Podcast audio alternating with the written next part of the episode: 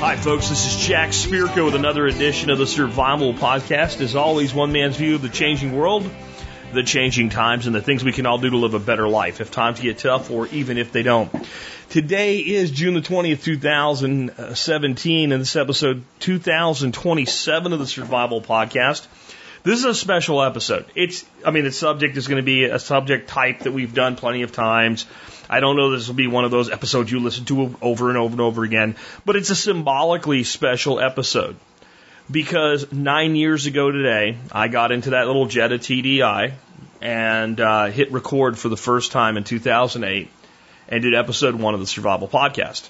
The Survival Podcast has its official birthday and turns nine years old today. We are one year off a decade of the Survival Podcast. And I just wanted to take a minute here at the beginning of this episode to say thank you to all of you who have supported me over the years, who've shared my show with others, who've come to my workshops, that's come to public appearances to see me, that supported myself and my wife in our efforts and our work.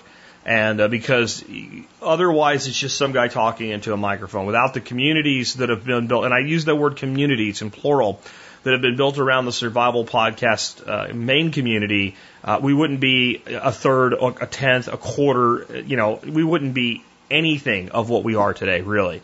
Um, the forum, the Zello communities, the Facebook communities, and on and on it goes. I mean, you guys are the reason I do this show, and I just wanted to put out a full, heartfelt thank you today on the ninth year anniversary of the Survival Podcast.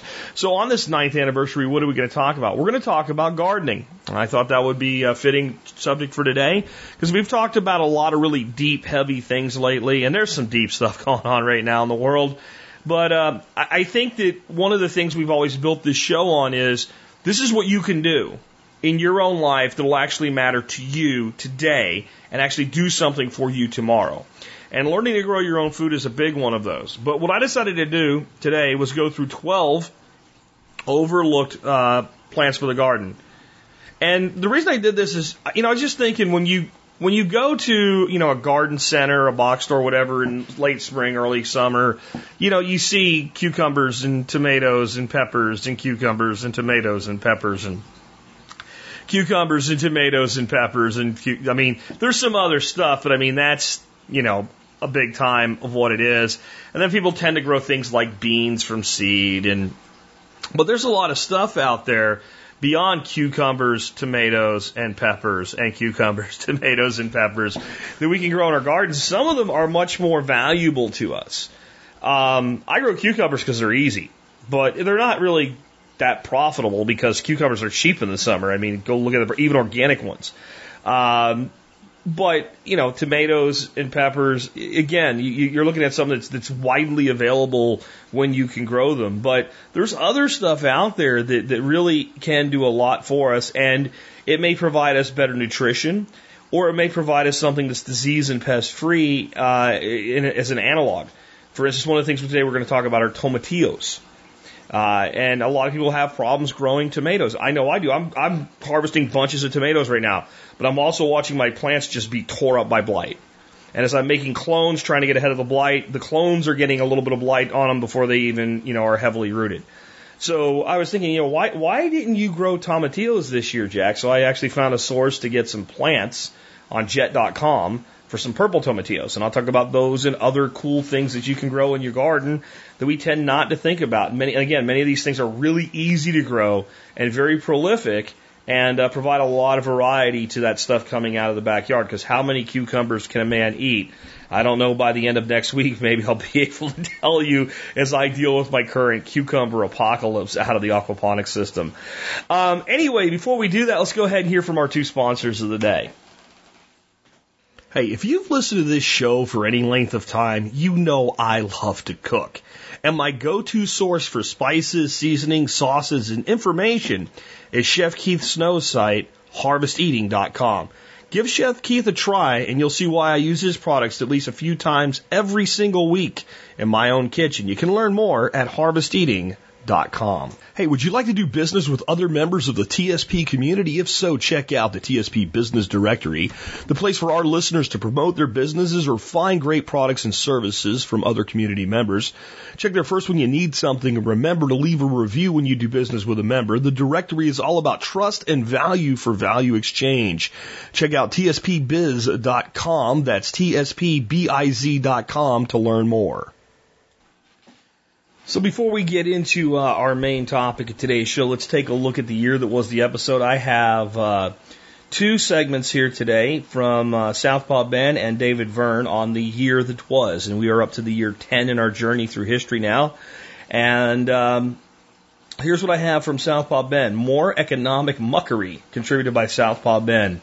This year, Wang Mang decides to stop price fluctuations by creating a government agency that would buy surplus foods and textiles and keep prices up during times of abundance and sell them during times of scarcity. He also introduced the first income tax in China, which changed, charged professionals and skilled laborers 10% of their profit. Finally, he introduced a sloth tax this year, which applied to farmers that left land uncultivated, city dwellers who didn't have trees, or any citizen that refused to work. Uh, my take by Southpaw Ben. Apparently, bringing back the Chinese golden age ain't cheap, while the price stabilizing agency seems to mostly have been made with only the intention of helping people when coming from such an ideological emperor. The other law's motives weren't so pure. Prior to Wang Mang, there had only been property or head taxes placed on the Chinese peoples and while many of us would love to see more city trees, especially productive ones, most don't want people fined for not choosing to have them. And, and said people usually advocate uh, for allowing some fields to be fallow to help with soil health. So even that law is definitely more negative than positive. On the fallow fields, I don't think they understood that yet. They just didn't know. Um, but definitely, I, actually, I don't think fields actually should ever be left fallow uh, on that one. Uh, though I don't want the government to enforce this, but the proper field management is changing what's growing there, and sometimes you grow something that you don't harvest, you simply till it in. I guess some would call that fallow, but I look at fallow as like you just don't do anything. And I think that's a terrible thing to do for land management. Absolutely awful. Um, it, especially when a field has already been harvested uh, of something that was an annual, because you have a big giant patch of dirt and you have big giant erosion problems. But I don't think that's really what Ben meant by that. He just was pointing out the stupidity here of the government. I would like to point out how stupid this is. But I also want to point out this would be a free market nirvana compared to what we have in the United States today. Can you imagine, like, if you were considered skilled, you paid a 10% income tax? I guess I would be skilled. I would love to pay a 10% income tax compared to what I actually pay right now, especially if that was my only tax. And then this taxing people that refuse to work. Um, I don't want the government really taxing anybody, but that's the best idea I've ever heard of if you're going to tax somebody. Could you imagine instead of a welfare state, if like, if you can work and you don't, you have to, if you have no income, you have to find income to pay a tax for being useless. Um, not a fan of the state, but if there's going to be a tax, I, I can see some value to that. Um, I don't know where they get money to pay their tax. I guess you have to beg somebody to give you money to pay the tax, so that you have to find someone that believes that you are uh, actually fundamentally useless. And what do you do with them if they don't pay the tax? I guess you force them to work. See, the state always, even when it sounds like a good idea, always comes back to evil. All right, from David Verne, I have the last remnants of an empire. When Alexander the Great died in 323 BC, his empire was split among his generals. This year, the last of those kingdoms ends. Bactria, located in modern day Iran and Pakistan, was made up of the lands of the furthest reaches of Alexander's empire. It is a mixture of Greek, Hindu, and Buddhist cultures, but was never a powerful kingdom. It will fall this year to the Scythians, although it is believed that Greek settlements survived for longer. My take by David Verne. Alexander was a brilliant commander and created a massive empire, but he didn't do much to make an easy transition of power. His empire was divided up into several kingdoms, each ruled by one of his generals. His empire didn't last long, but his legacy has lasted throughout the ages. No small part due to a team of historians he took with him on campaign. He did have some good insights on life. One of my favorite quotes from him is, quote, I am not afraid of an army of lions led by a sheep. I am afraid of an army of sheep led by a lion, end quote. This is startlingly true, startlingly true in this day and age where sheep are led about by lions. Um, well, actually, kind of the way I take that and the way I think it was meant is that the the brave leader can make the difference for the entire team, no matter where it is. And you see this, the true commanding general, and it doesn't always have to be military and, and fighting for you to see it. I've seen, for instance, football games where like the starting quarterback, you know, like a Joe Namath or a Johnny Unitas or somebody like way back in the day, right? Or a Joe Montana in my day, or I don't know who now, um, whoever. Um, but you know, the guy goes down injured, but they're not really. Sh- he's iffy on playing, and they don't want to get him hurt more. But this is an important game, and they're trying to make a decision. And what they they decide is, well, you know what? At the level he's able to play at right now, our backup is technically better than him. And they bring him in, and they maybe are even in the lead when this happens, and it starts to fall apart. And toward the end of the game, they put the injured guy back in, and the whole team turns around and plays at, at the level that they're actually capable of because they believe in themselves. There's a huge lesson there. Leadership requires that one lead from the front, not drive from behind. Reminds me of an old story i t- I've heard told before that I'll, I'll, tell here today. I think I've told it on the show before. But in, in the story, there is a a young man and his father, and they have they live in this this this this country that borders another country, and you can see right off the top of their mountain down into the, the neighboring country and, and off into the lands that are theirs. And his country is known for having the best sheep. They have the best wool, the sweetest meat. Everything about them is better. And the other country that's right just on the other side of the mountain is known for having lackluster sheep.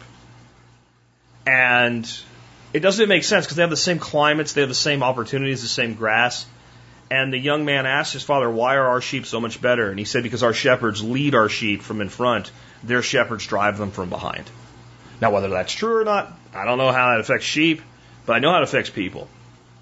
Because even when we call the, the, the some of the, you know, the mainstream people in this country sheeple, it's not their fault. They've been lulled into this by a system that's programmed them since birth.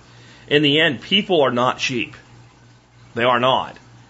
And what it takes is solid leadership. The problem with that is they can be misled to believe somebody is a leader who is not worthy, and that plays right into the dichotomy of politics. Both sides select their leader, and then the other guy must be evil, and they're following a false leader rather than being a leader in their own life. When you're a leader in your own life, but you need leadership beyond that, then you identify true leaders. My thoughts by Jack Spirko. Hey folks, I just want to say any of you that are or ever have been an MSB or Member Support Brigade member of the Survival Podcast, I really appreciate you. Without you, I could not bring this show to you Monday through Friday, five days a week. You are the primary means by which we're able to deliver this programming and to live the lives that allow us to teach the things we do here at the Survival Podcast. But of course, you know me, I'm not about charity. This is not some kind of membership like on uh, public broadcasting where we send you a $4 tote bag in return for a $100 uh, donation and call it a donation.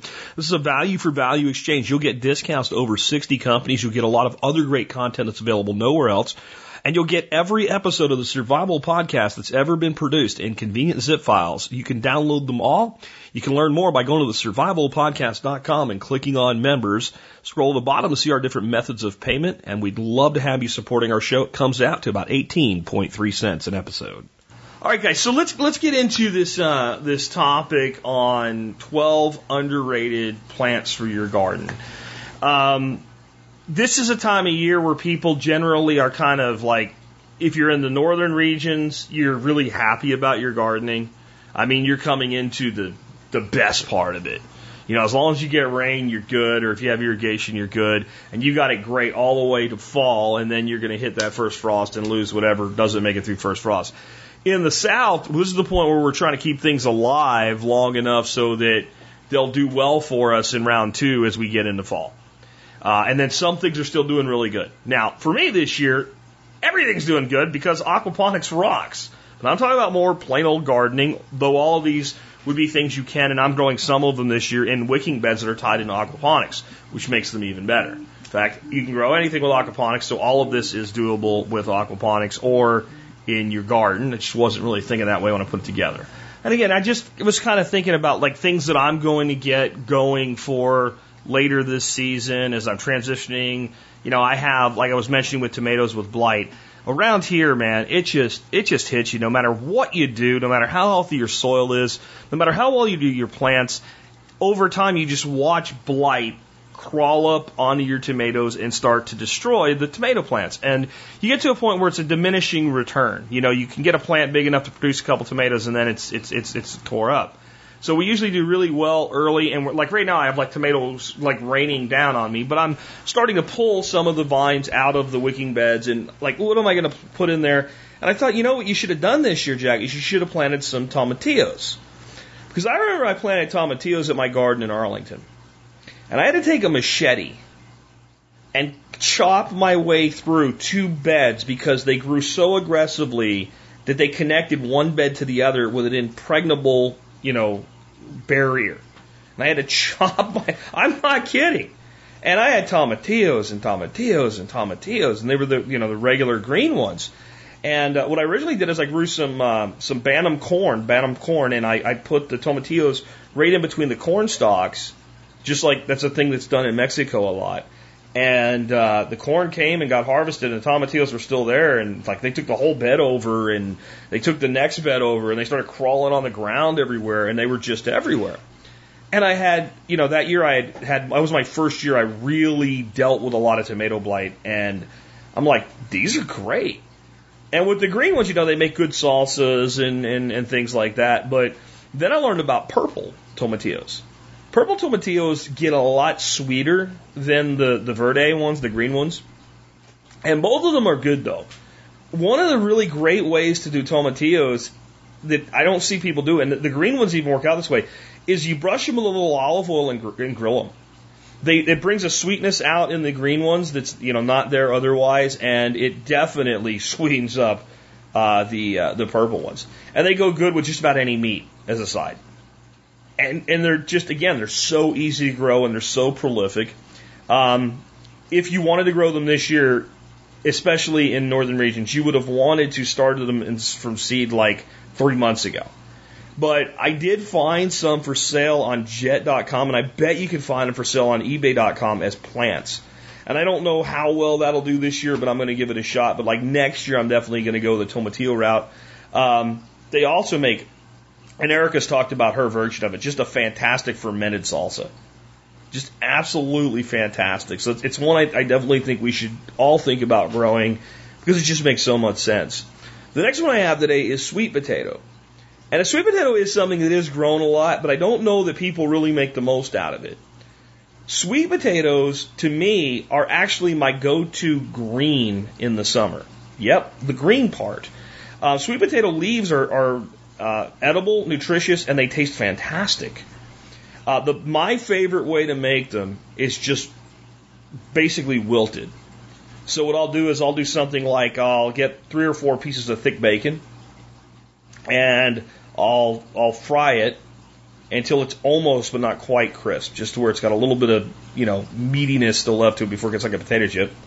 And I'll take the bacon out and I'll slice it into bite-sized pieces. And then I'll take the sweet potato greens and drop them into that bacon grease and just stir them around till they wilt, so they're just till they're hot.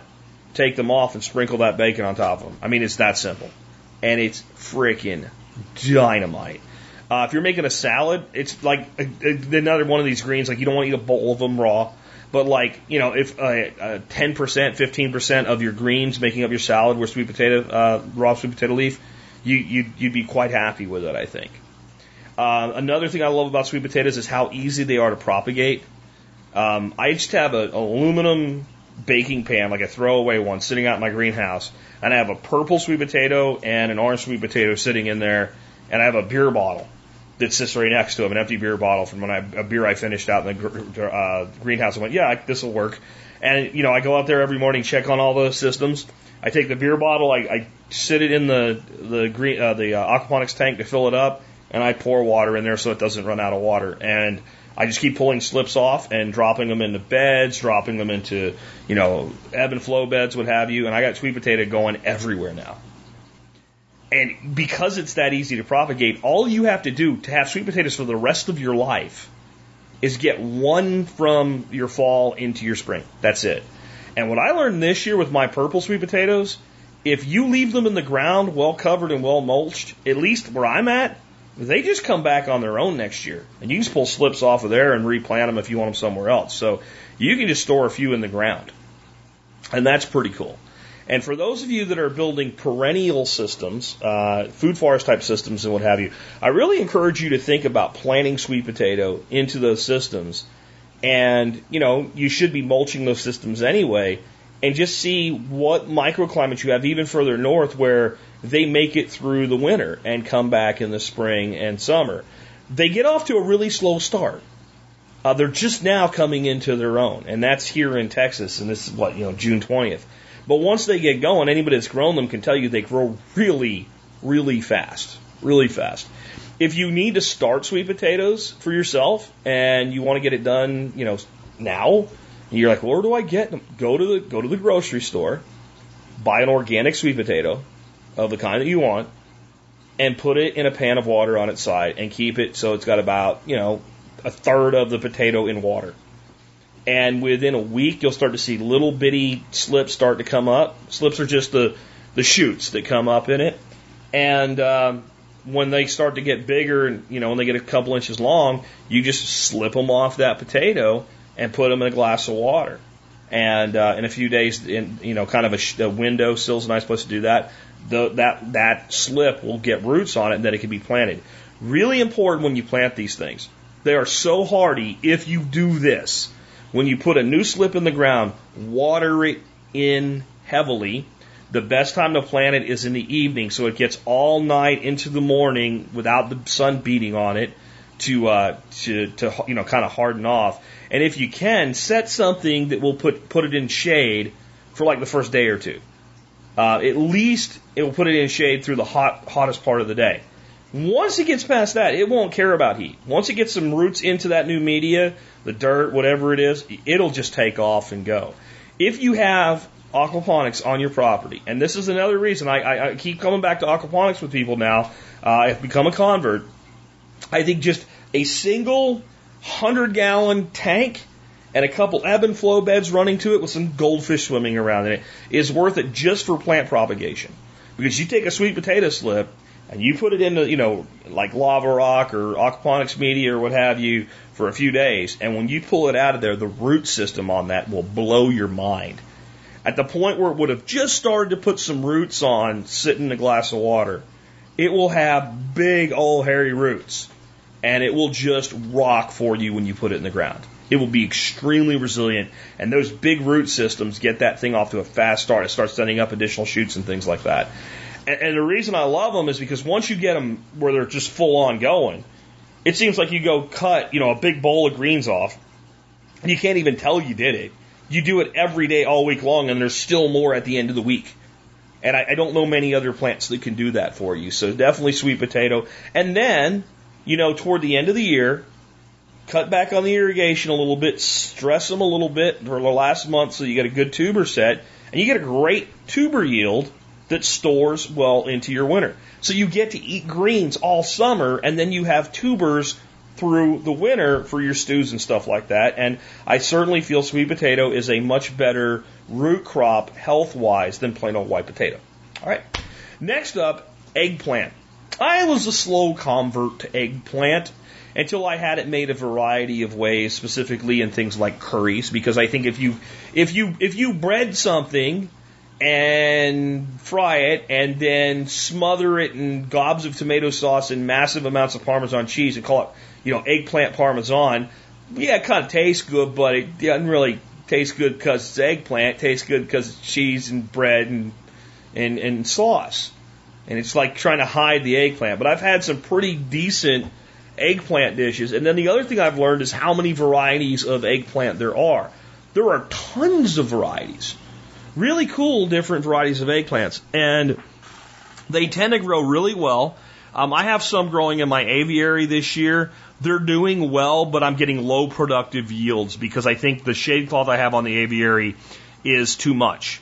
This will be a plant I will dedicate a bed to with the new system that will be going in at the end of this year. There will be an aquatic based wicking bed system with at least 12 wicking beds. Um, because they are so hardy, they're so productive, they taste good, and there's a good economic return on growing your own. They're very easy to start from seed.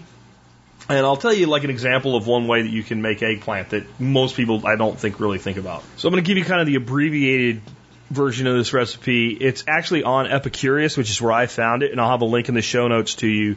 But this is for a shrimp, coconut, and eggplant curry. Here's the basic ingredients in it uh, coconut oil, uh, onion, garlic, ginger, uh, red or green chili deseeded, uh, teaspoon of ground cumin, uh, ground coriander, garam masala, turmeric, sea salt, black pepper, eggplant, some cherry tomatoes, some vegetable stock, a cup of coconut milk, uh, and a half pound of raw shrimp, and a handful of baby spinach. And to make it, what you do is you heat a tablespoon of coconut oil in a large saute pan and fry the onion, garlic, and ginger and chili for two to three minutes to soften it, stirring frequently. Stir in the spices and season well with a pinch of salt and pepper. Continue to fry over medium heat uh, for a further minute until fragrant. Transfer the mixture into a mini food processor and blend till smooth, adding a splash of water if necessary to increase the consist or loosen the consistency of the paste.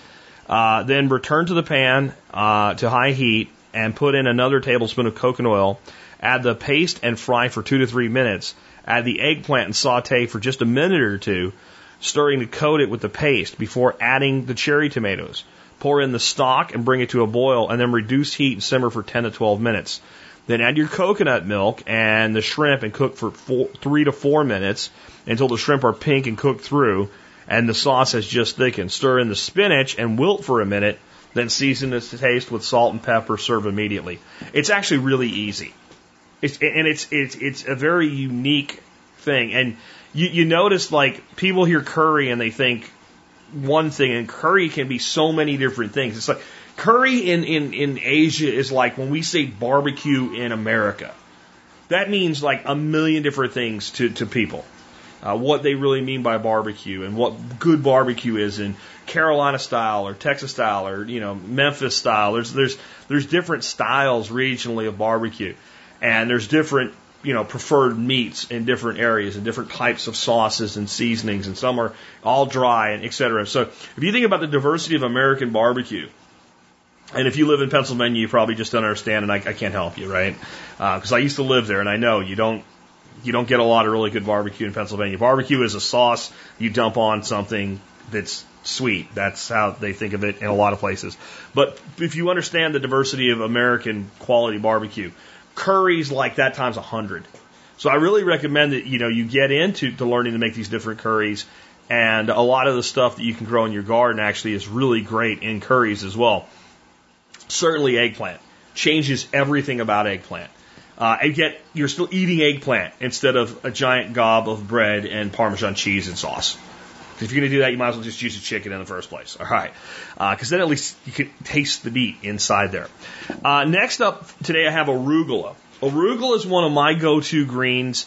It does get a bit bulty uh, here in the midsummer, but it does pretty well, especially if you give it like shade from like noon on it, it doesn't need a lot of sun. So if it gets, if you can find a place, a little patch for your arugula, if you live in the south, where it gets shaded from like noon to one o'clock on, it'll do a much better for you. In in more northern climates, full sun is what it really loves. Um, what I like about arugula is it has this, sharp, nutty bite. And we do a ton of stuff with arugula. Uh, and we can grow arugula, and we generally end up buying sp- uh, baby spinach because it, it's just too much trouble to grow in the situation that we have here with all this heat. Um, but arugula and baby spinach simply sauteed with butter as a side dish alone. It's just, it's just absolutely fantastic. Arugula is one of my favorite salad greens. I love that, that sharp, nutty bite that it provides. But how about this? How about arugula pesto? Now you make pesto with basil, Parmesan cheese, oil, and pine nuts. You just substitute the basil with uh, with arugula, and it's much sharper, and it has a lot more of an intense flavor, and it's absolutely fantastic. Um, and if you have a pasta that you like, if you make up an arugula um, arugula uh, pesto, and then just toss it onto a, a, your hot pasta after you've drained it, that's pretty fantastic. Another thing that arugula is really good with though is your pastas. So you just you make your pasta and then you just wilt your arugula into your pasta at the end. Like something like as simple as this. So take your, your favorite pasta and something more like a spaghetti or a linguine will work better in this situation where you kind of have that ability to roll it up. So you take a huge amount of arugula because it's going to wilt down. You cook your pasta. And then you get a, like a, you know, a, a, a, uh, uh, the same pot you cooked it in, whatever, just something you can melt some butter in and melt, you know, however much butter you need to get a good coating of your pasta and, and chop some garlic up. Throw the garlic in there and just, just lightly, gently saute the garlic. You don't want it to burn. Just so you like get the flavor of the, the garlic into the butter. Throw your noodles back in and toss the coat, get them nice and hot in that warm pan. And then throw your arugula in there and just keep tossing it until your arugula melts in. The other thing you can do is get a, just a big bunch of cherry tomatoes, cut them into quarters, and when you when you get your butter and your garlic going, throw your tomatoes in there too and get them like par cooked. Then you go your pasta and then your arugula. Okay, let's say you don't eat pasta. Like we don't eat a lot of pasta because it's so much carbohydrate. Well, you know how to make zoodles with, with zucchini, right? If you don't, I'll have a link in the show notes that shows you how to make that. Just zoodles with cherry tomatoes and arugula freaking fantastic. Now it's actually like a pasta dish. And, and arugula is one of those greens that you can just pretty much wilt into anything. And because of its sharp, kind of nutty bitterness, it adds a lot to it. Super easy to grow. And if you can get a good patch of it going and let it go to seed, it often self reseeds and becomes perpetual. It's not a perennial, but it will act like one in the right situation. So arugula I recommend for your garden. I got a lot of greens today because they're things that are overlooked. And they're things that you can harvest a little of every day and kind of graze your way through your system and put a lot of variety in your diet. So the next one is Swiss chard. Swiss chard is basically in the beet family. And if you look at the leaves, they're very beet like in the way that they look. And I like all Swiss chard, but I really like red Swiss chard. I usually grow like the the five color, uh, you know, different colors. There's like the orange and the the yellow and the green and the red and the pink. I think is the colors, and you don't know what you're going to get. You just plant a whole bunch of it. Uh, I just put a whole bunch of it into my aquaponics system, and it's it's starting to take off already uh, from some plants I started under my grow lights.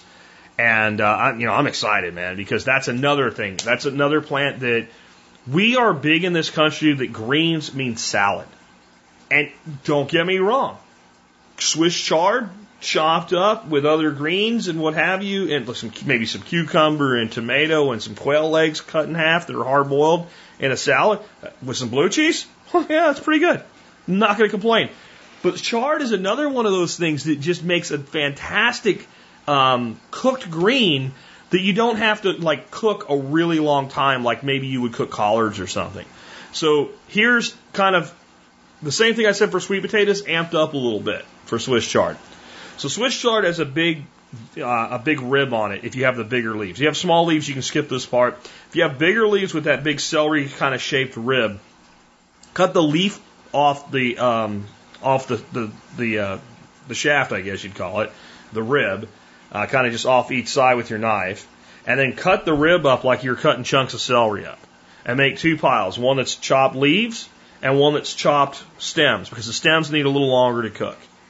Okay, we're going to start out the same way we did with the, the, the sweet potato, but because the chard has a little more body to it when it's cooked, we can do some other things here. So we're going to cook ourselves four, five, six pieces. Who's looking seven so you can eat one pieces of thick, good quality bacon. We're going to cook them until they're almost crisp, but not quite crisp. Probably a little less crisp than you would like them for your breakfast. Okay, unless you don't like crisp bacon. Get them out, set them aside to drain. As soon as they cool, chop them up into bite-sized pieces. Chop up two apples. Pick your favorite variety, but Fuji's are great for this. You peel them, core them, and chop them up into bite-sized pieces. Throw your rib pieces of your chard and your apple in together and cook them until they begin to soften. I'm talking two and a half, three minutes. And then throw your leaves in, they'll immediately wilt. And you want to keep them bright green. You don't want to overcook them. Stir them around till they wilt a little bit. They'll probably cook a minute ish, maybe two. Kind of just taste them and decide when you want them. Pull them out, even though they have that great bacon grease on them, hit them with a little salt. Smoked salt is really nice. And then crumble the bacon over it. Oh my. So simple. You can make that from the time you, you got, have the leaves sitting on the cutting board to the time you're eating it in under 10 minutes. And here's what I love about sides that are awesome like that. You would want to probably go ahead and prepare your, your apples in advance. So you just have your bowl of apple pieces sitting there. And go ahead and fry your bacon in advance. So then you have your, your grease and you have your, your chopped bacon sitting there. And that way, when you do like a steak or a chicken or something on the grill, and you take it off the grill and you set it to rest for 10 to 15 minutes.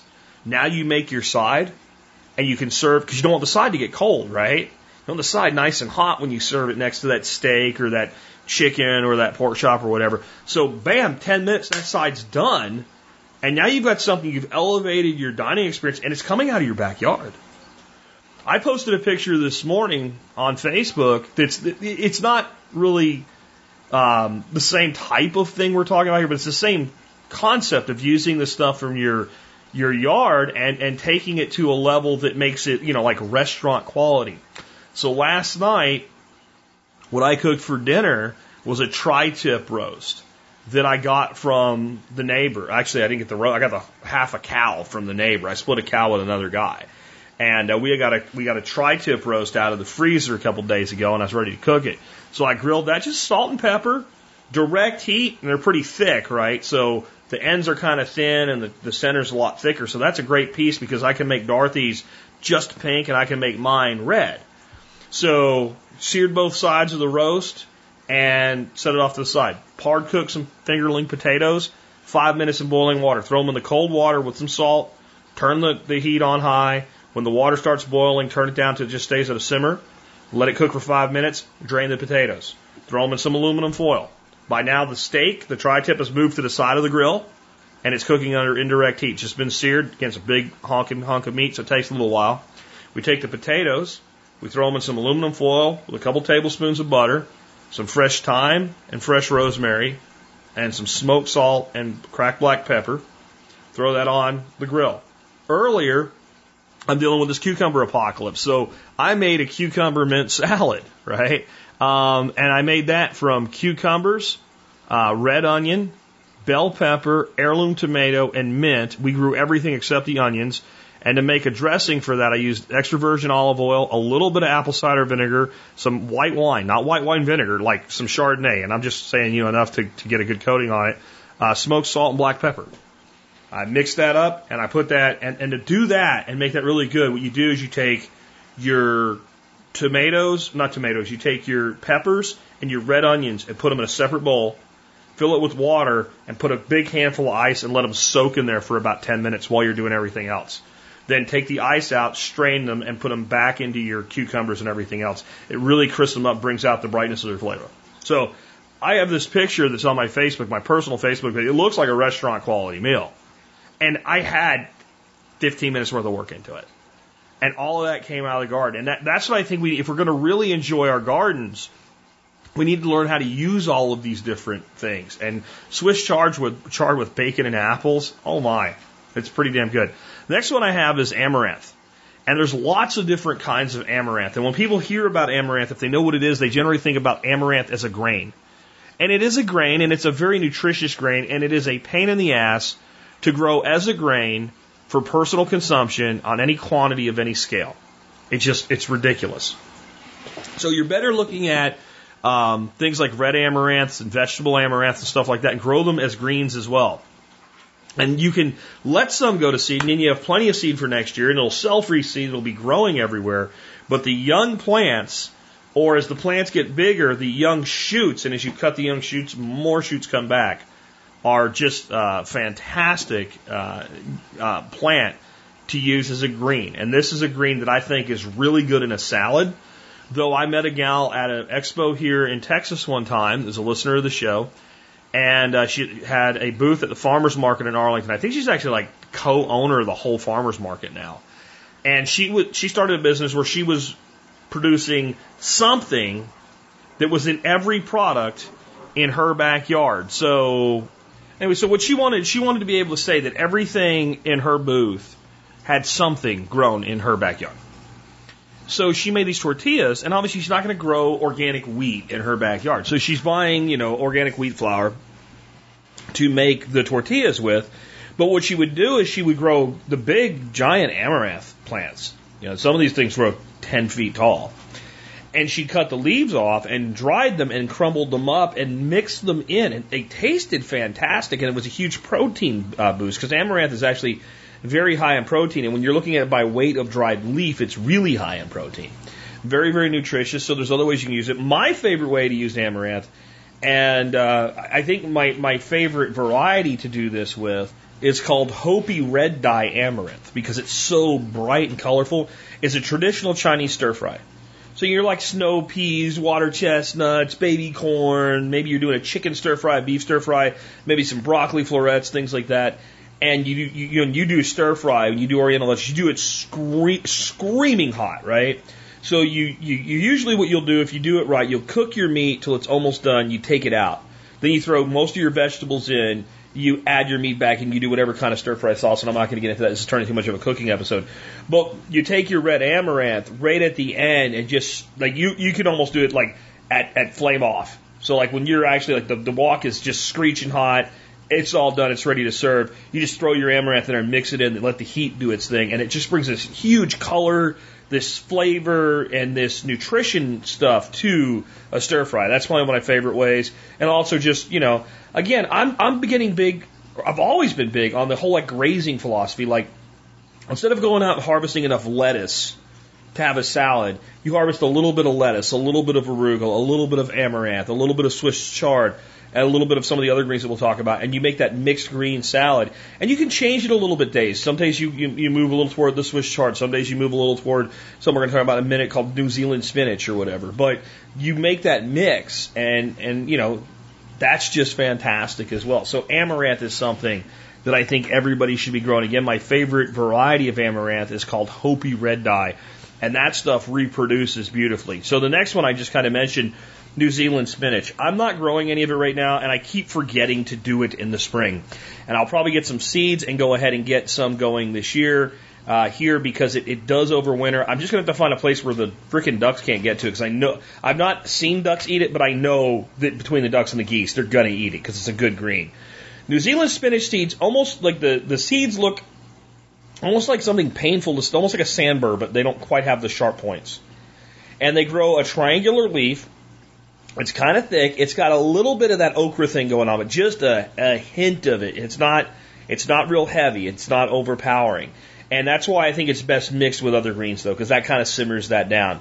What I love about it is we had a really pretty hard winter the last year I was in Arlington.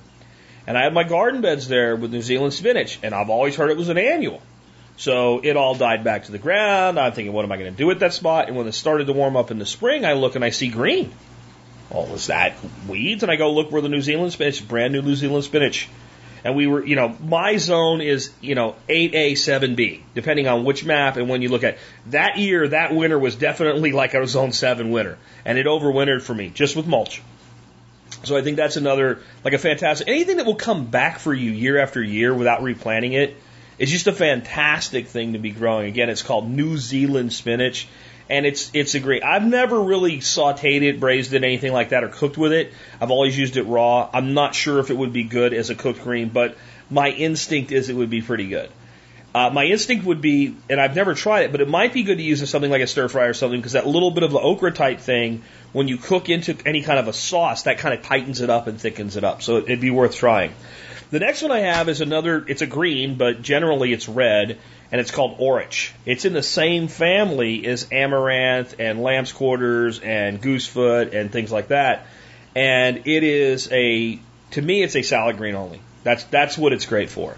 And you can actually get different colors of it. Uh, I've seen it in like, like a yellow orange color, like a green color, but the red, I think magenta magic is the, is the variety that I've grown most. And, uh, it's, it's awesome for salads because it gives that color. So like some red amaranth and red orach, boom. I mean, now I don't think this would be. I've never tried cooking it. It's a very very thin leaf, almost like paper thin type of leaf. It doesn't have a lot of body to it, so it goes well with other things uh, in, in a salad, and that's really what it's good for. But it's easy to grow, um, and it makes a garden look awesome because it has these big round bright red leaves. So that's another one that I would suggest you check out. The next one is called ground cherry. And it's kind of the same family like as tomato tomatillo. Uh, it doesn't seem to, I've never had any of the blight problems that tomato is plagued with. Um, you, it grows very similar in structure to a tomato plant. The fruits on it um, are about the size of a cherry tomato, like a small cherry tomato, and they have a paper husk on them, just like a tomatillo does. And they're usually like an orangey yellow color. They taste like pineapple. They taste like kind of pineapple and strawberry melon. They're just fantastic. And once you get a plant growing, they just make tons of them. And the beauty is, you, you don't have to really worry about whether they're ripe or not. Um, they'll just start falling off. And because they have that nice little paper husk, they don't get all dirty. So you just pick the ones up off the ground, give the plant a shake, and pick all the ones that fall up, and, and toss them in a bowl. And just it's like eating peanuts. You know, you pop them open, except you get this it's it's more like a fruit than a vegetable, you know. And I guess technically anything with a seed is a fruit, uh, but it's it's more like that. It's like a dessert thing. Uh, just we used to just take the bowl and set them on the table and just eat them until they were gone, and then go get more. And just a fantastic, easy to grow plant, very tiny seeds, very tiny seeds. And a lot of the larger seed houses like Burpee and stuff like that in the spring, too late this year, but in the spring they do sell live plants, and that might be a way to go if you're kind of new to this sort of thing because they are a little bit more difficult in my experience to get well started than a lot of other vegetables. So ground cherry I recommend. Next one, lamb's quarters. I mentioned orach, goosefoot. Uh, all these plants are in this uh, Chenopodium family. Uh, are great greens and just super powerful nutritional uh, powerhouses. Now, how easy is it to grow lamb's quarters?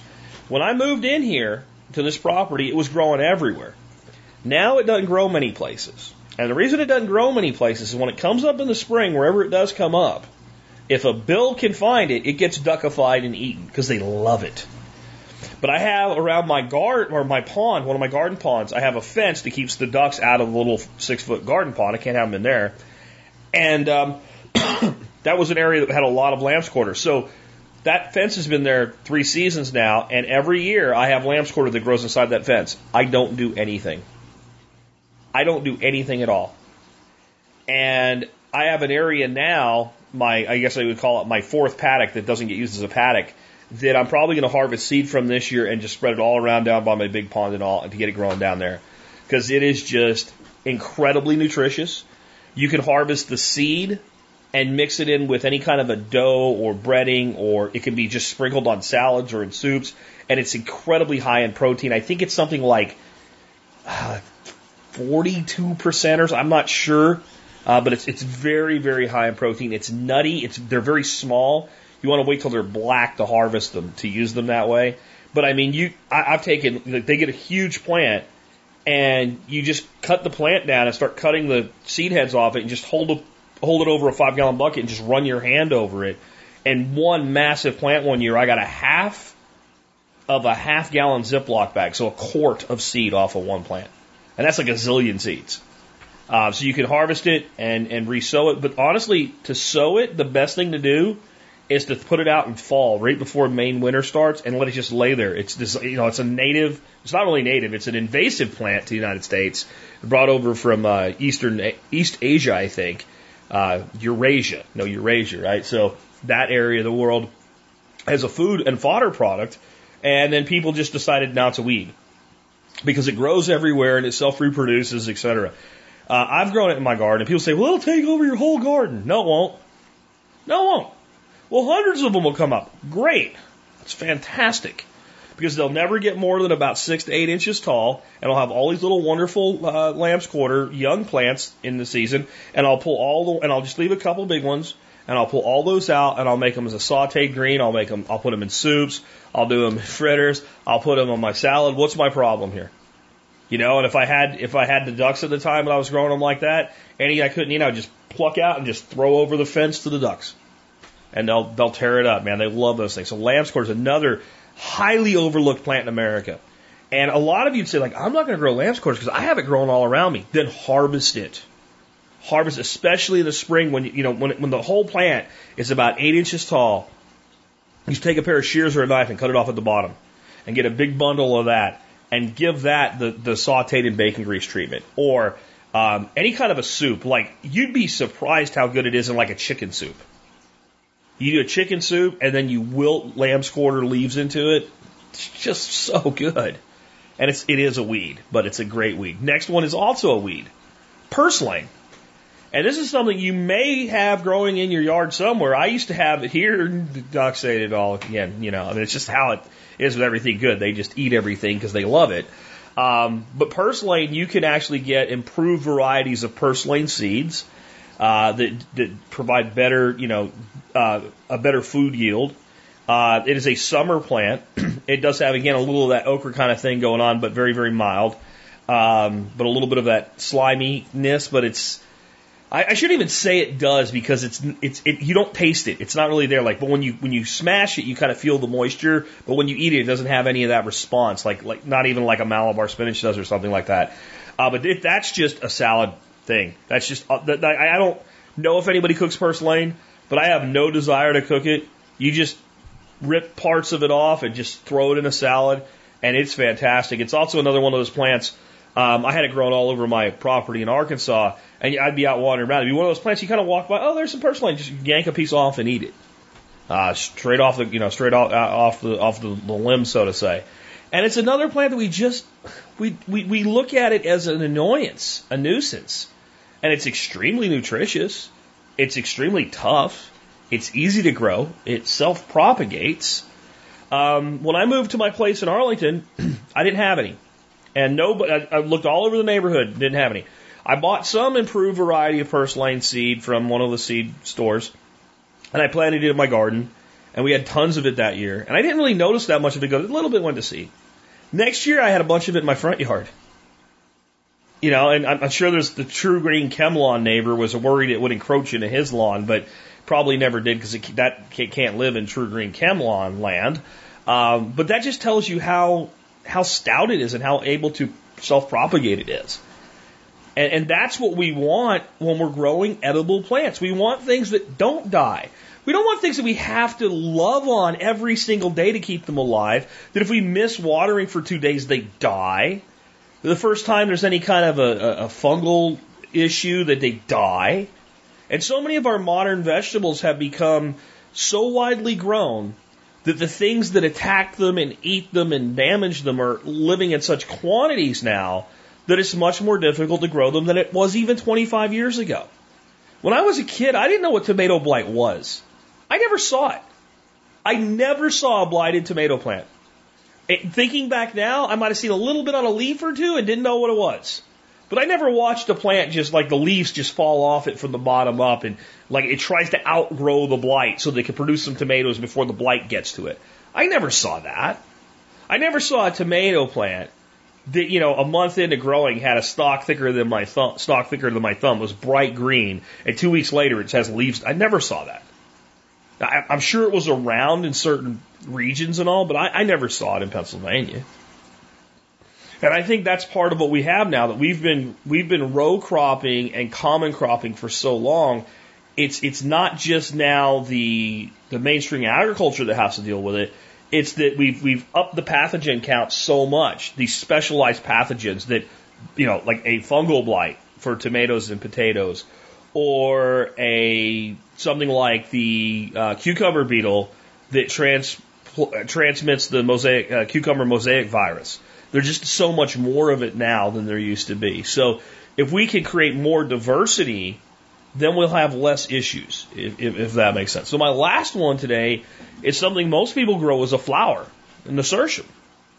Nasturtium is uh, a, a relative of watercress, and when you eat it, boy, you know it because it's it's peppery, spicy, and you can eat the leaves, and you can eat the uh, the flowers. And the flowers are less peppery, but still very peppery than the leaf. The leaves will they'll light you up. It's all there. Uh, but they make an awesome pesto. So you want to do a pesto with uh, nasturtium.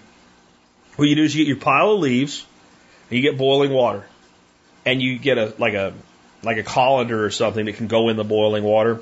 You put them in the water for like 10 seconds. That's it, and you dump them into an ice water bath and then you make it like a normal pesto. Pine nuts, olive oil, uh, and Parmesan cheese. It's freaking dynamite. It is absolutely freaking dynamite. And as far as the flowers, um, you know, when I have that growing, I'll just eat one here and there, and they have that nice pepper. I think they're very tonifying for the body, but they're also fantastic in salads. It's one of those ways you can kind of blow away guests when they come over because remember, we want to spread growing your own food. And the way we do that, the reason I talk so much about cooking this stuff and preparing this stuff is because when you share food with people, it's it's not like trying to convince them, oh, you should start a garden. It makes them want a garden. Because like, how the hell did you do this? And one of the ways you can really blow it up, man, you make that salad.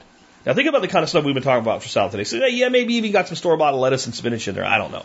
But you have your cucumber. You should got to grow cucumbers. They're too easy not to. So you have some thin sliced cucumber and you got a green mix in there with some a little bit of sweet potato green, especially like the purple leaf sweet potatoes, uh, some Swiss chard with some some red and yellow going on, some red amaranth, a little bit of that dark green from New Zealand New Zealand spinach, that burgundy from Orach, a little bit of lamb's quarter leaf in there, uh, some purslane hanging out. You got all that going on. You toss it with a nice dressing, and then right before you serve salad, you go out and pick your nasturtiums, and you put whole nasturtium flowers, like four on each one a couple little quail eggs in there. Like take two quail eggs, hard boiled for each salad, peel them, cut them in half, and set them on there. Badass. Looks like something you get at a you know at a restaurant where you're gonna be into it for seventy bucks a, a head at the table for salad and food and, and a drink, and it is. It's it's not only it is, it's better. And, and and that's like the big thing that like when I started this show, and I started doing garden topics, and it was a survival podcast. I didn't know how well it would be received, and I'd say by like 90% of the audience, very well received. And some people would be like, I tuned in to learn about survival. What are you going to do? Tell me how to make a pie next? I might. I, I don't think I ever have. I'm not big on pie. You can go to Paul Wheaton for pie. Paul Wheaton loves pie. But um, as far as I'm concerned, like survival, the number one need that we have that people do without in the world for their survival is nutrition. Not just food, but nutrition. And it's the one thing that we have no excuse for in America. There are parts of the world where you can't grow anything. Somebody will destroy it. The, the, the environment is too inhospitable. You don't have access to land, etc. ad nauseum in this country, wherever you live, there's something you can grow. And we have so many resources, even places that are inhospitable environments for gardening, you can create a hospital environment, whether it's through aquaponics or shade cloth or whatever it is. And it doesn't take that much. Whatever room you're sitting in now, if you're in your house, that's enough space probably to provide enough food to really make a difference in the nutrition quality of your family's life. And that's why I do shows like this. And I think it's good that once in a while we get back to these kind of like basic shows. This is very much like a show I did back when I was in the car. You know, nine years ago when I climbed into it the first time. You know, 10 plants you didn't know you could grow, stuff like that. And so I hope you enjoyed today's show. And I hope it's got you kind of motivated. And I want you guys to start thinking about fall gardening. It's usually sometime in the next month or so that I do my annual show on fall gardening because it's coming. I, I know that seems crazy because the kids just got out of school a couple weeks ago. It's like 118 degrees in Phoenix today, and I'm sure the global warming alarmists will be like, they had to cancel flights. That's never happened before because of heat. Yes, it has. It's been hotter in Phoenix. Shut up. It's record setting heat in Phoenix for this date. Shut up, right? So, like, it's hot out. It's blazing hot. It, it's it's friggin' miserable heat here because we are still in like usually by now we've gotten out of the humidity. This year it's still humid and it's like low to mid 90s, but it's like northeastern humidity or Houston humidity. It just sucks. And uh, you know, I'm, I'm plowing through this next project of mine right now. Oh, cool. That's something I should tell you guys about here today too. So I'm building this eight foot by eight foot um, by about 38 inch deep fish tank, I guess you'd call it. It looks awesome. And I've been taking video of it, and when I get it completed, which will probably be another week, I'm going to splice all the videos together and put them on as one long play video on YouTube. Those of you supporting me on Patreon, though, I have the first four of them done, and all of those, like the, the, the hidden ones that are just the unedited, unspliced ones, they all went up on Patreon, Patreon today for anybody that's a patron, even people that are a buck a month. So uh, remember, if you want to support the show, one way you can do that is on Patreon. And you Patreon folks that are listening today, if you missed that I put those videos up, uh, have a look at them. So I've, I've got all these projects going on, but I'm really looking toward fall already. I mean, for, for me, summer is when I have to keep everything alive, when I have to irrigate certain areas, and when I swim in my pool.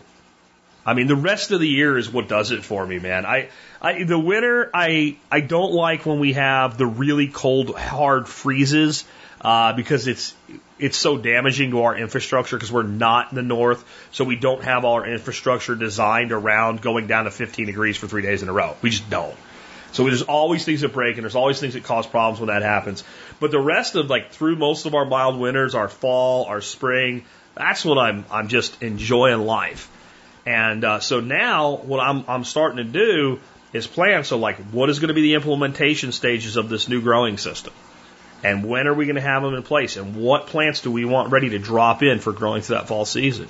And whether yours is a little bitty system on your back porch, you know, a little, like I said, aquaponics, you go out and get a 100 gallon stock tank from Tractor Supply for 70 bucks and then use the concrete mixing trays and set four of those up, four ebb and flow beds up on a stand that drain into that 100 gallon uh, tank.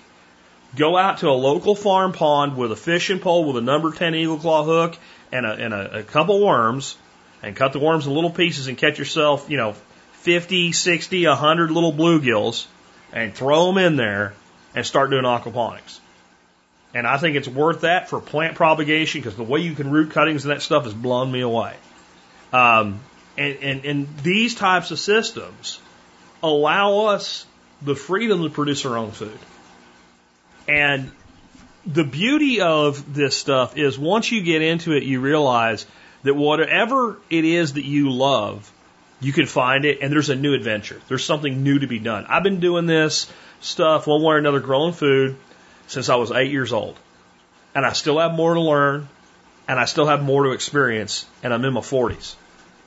And I don't know many other things other than maybe hunting and fishing uh, that I, I personally feel that way about. You know, th- these are the types of things that are lifelong journeys.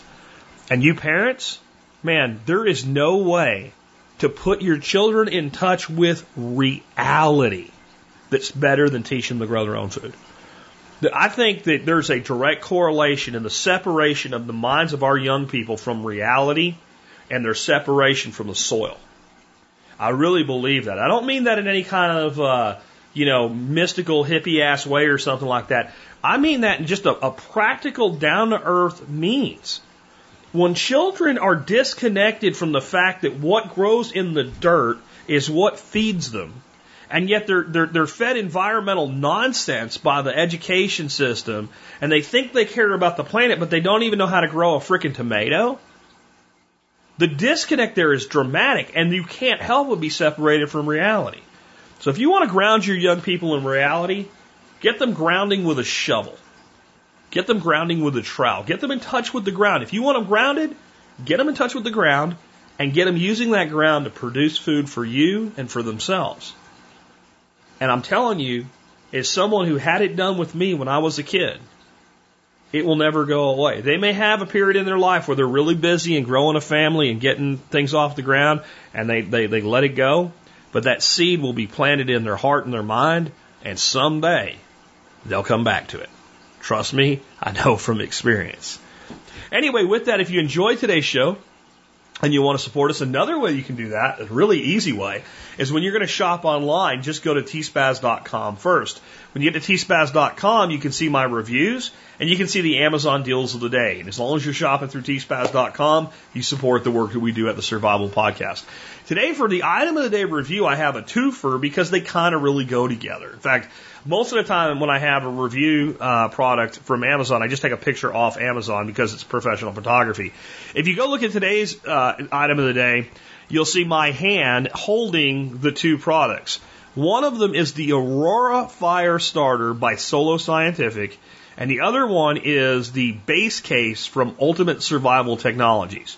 So the Aurora Fire Starter is nothing but a ferrocerium rod, but I really like it. It's my favorite ferrocerium rod that I've ever found and uh, it's got a, a sleeve that screws onto it that protects the ferro rod, and that sleeve has a built-in striker, and it has a great big honk and easy to hold on to serrated top, like a ribbed or a textured top. So like a diamond texture, so you can get a real good hold on it if your hands are wet and still get that good spark. I personally think that every person should have on their keychain a ferrocerium rod. If you don't get the Aurora one, which is like 20 bucks, and you want to buy a cheap one, you can buy three of them for 10 bucks, pre-drilled that are just plain Jane ones if you want to. Have ferrocerium rods on your keychains so you can start fire because it's good to be able to do. You don't ever know when you'll need to, but you don't also know anywhere when you just want to. And then the UST, uh, the Ultimate Survival Technologies uh, base case, is basically a pillbox. Um, it's rugged aluminum, screws together with O-rings, stays together tightly. It's about a half inch long or half inch round, and uh, it's I guess it's about an inch long. Let me see, looking at it right here, I'd say it's about two inches long and about a half inch in diameter. And um, I just have mine shoved tight with um, cotton balls, and then I have a big dollop of Vaseline on the top. And the reason I do it that way is that if I pull that out now, I have un mutilated cotton with the Vaseline that I can make really, really feathery so it's going to catch those sparks. And I can just take that dollop of Vaseline and take it, put it on actually some of the other cotton or like on little tinder and what have you. So you get that long burn from the Vaseline. And man, I never failed to start a fire. Now here's the thing. If you go look at this picture, you can tell that I've been on my keychain for a long time. Since I bought them on Amazon on the same day, I was able to go to my order history and say, well, how long have I had these? Um, I bought them on August 3rd, 2012 with two day shipping. So on August 5th, 2012, I put these two, two implements on my keychain. They are still there. They still work. Um, combined price about 25 bucks with free shipping. And, uh, like I said, a ferrocerium rod and some source of tinder should be on your keychain in my view as part of your everyday carry or your EDC. If not these and you don't have something, then, then get something. And we'll always carry a lighter. Lighters leak, they run out, they fail. Ferrocerium rods, if long as you have a, a, a piece of metal with a sharp edge, a ferrocerium rod will blast hot sparks on a tinder and you will get a flame if you know how to make a fire, period. I actually consider a ferrocerium rod a more reliable fire starting tool if you know how to make a fire than I do a lighter. Um, what the lighter gives you is instant gratification. As long as it works, click, there's a flame, right? Wind, rain, things change that. And uh, it sucks. But well, I have a big lighter and you didn't realize that a crack came in it and it's dried out. I've seen that too. Anyway, the Aurora Fire Starter, of the UST Titanium Base Case items of the day, uh, review for you at tspaz.com and check them out. And always, if you do your online shopping through tspaz.com, you help support the Survival Podcast and the work that we do, no matter what you buy. With that, let's get into uh, the song of the day for today. Um, this is a song that I, I, really like the sound of it, and it's one of those songs that when I, I read it, again, John Adams uh, picks this for us each day. Uh, it's by a band called Switchfoot, and it's called Dare You to Move. And I had never when I when I read this, I was like, I, I don't think I've ever heard that song. I don't know who Switchfoot is. And when I when I listen to the song, especially once they hit the chorus, I'm like, oh yeah, I've heard that song. It's a pretty cool sounding song, very alternative rock kind of sounding.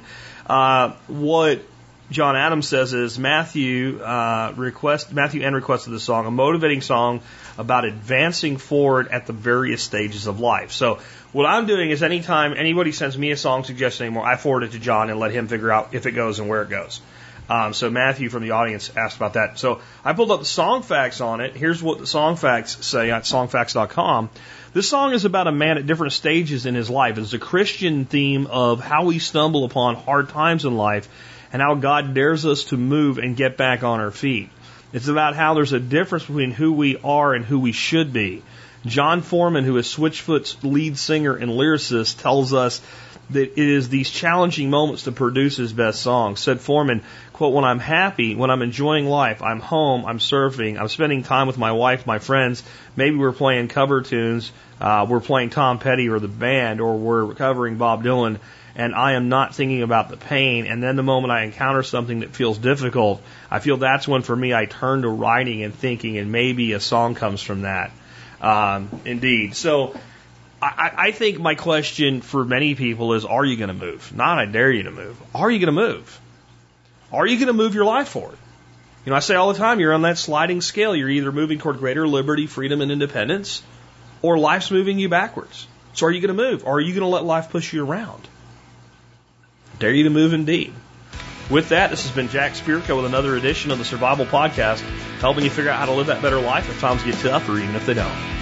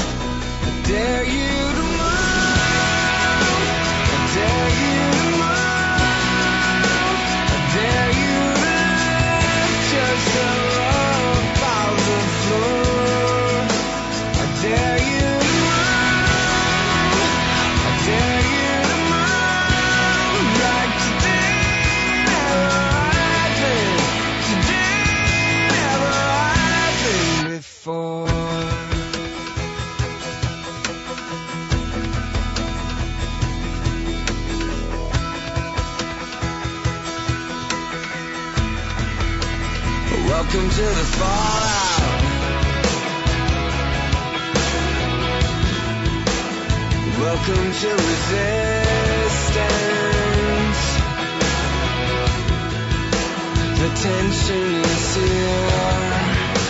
The tension is here.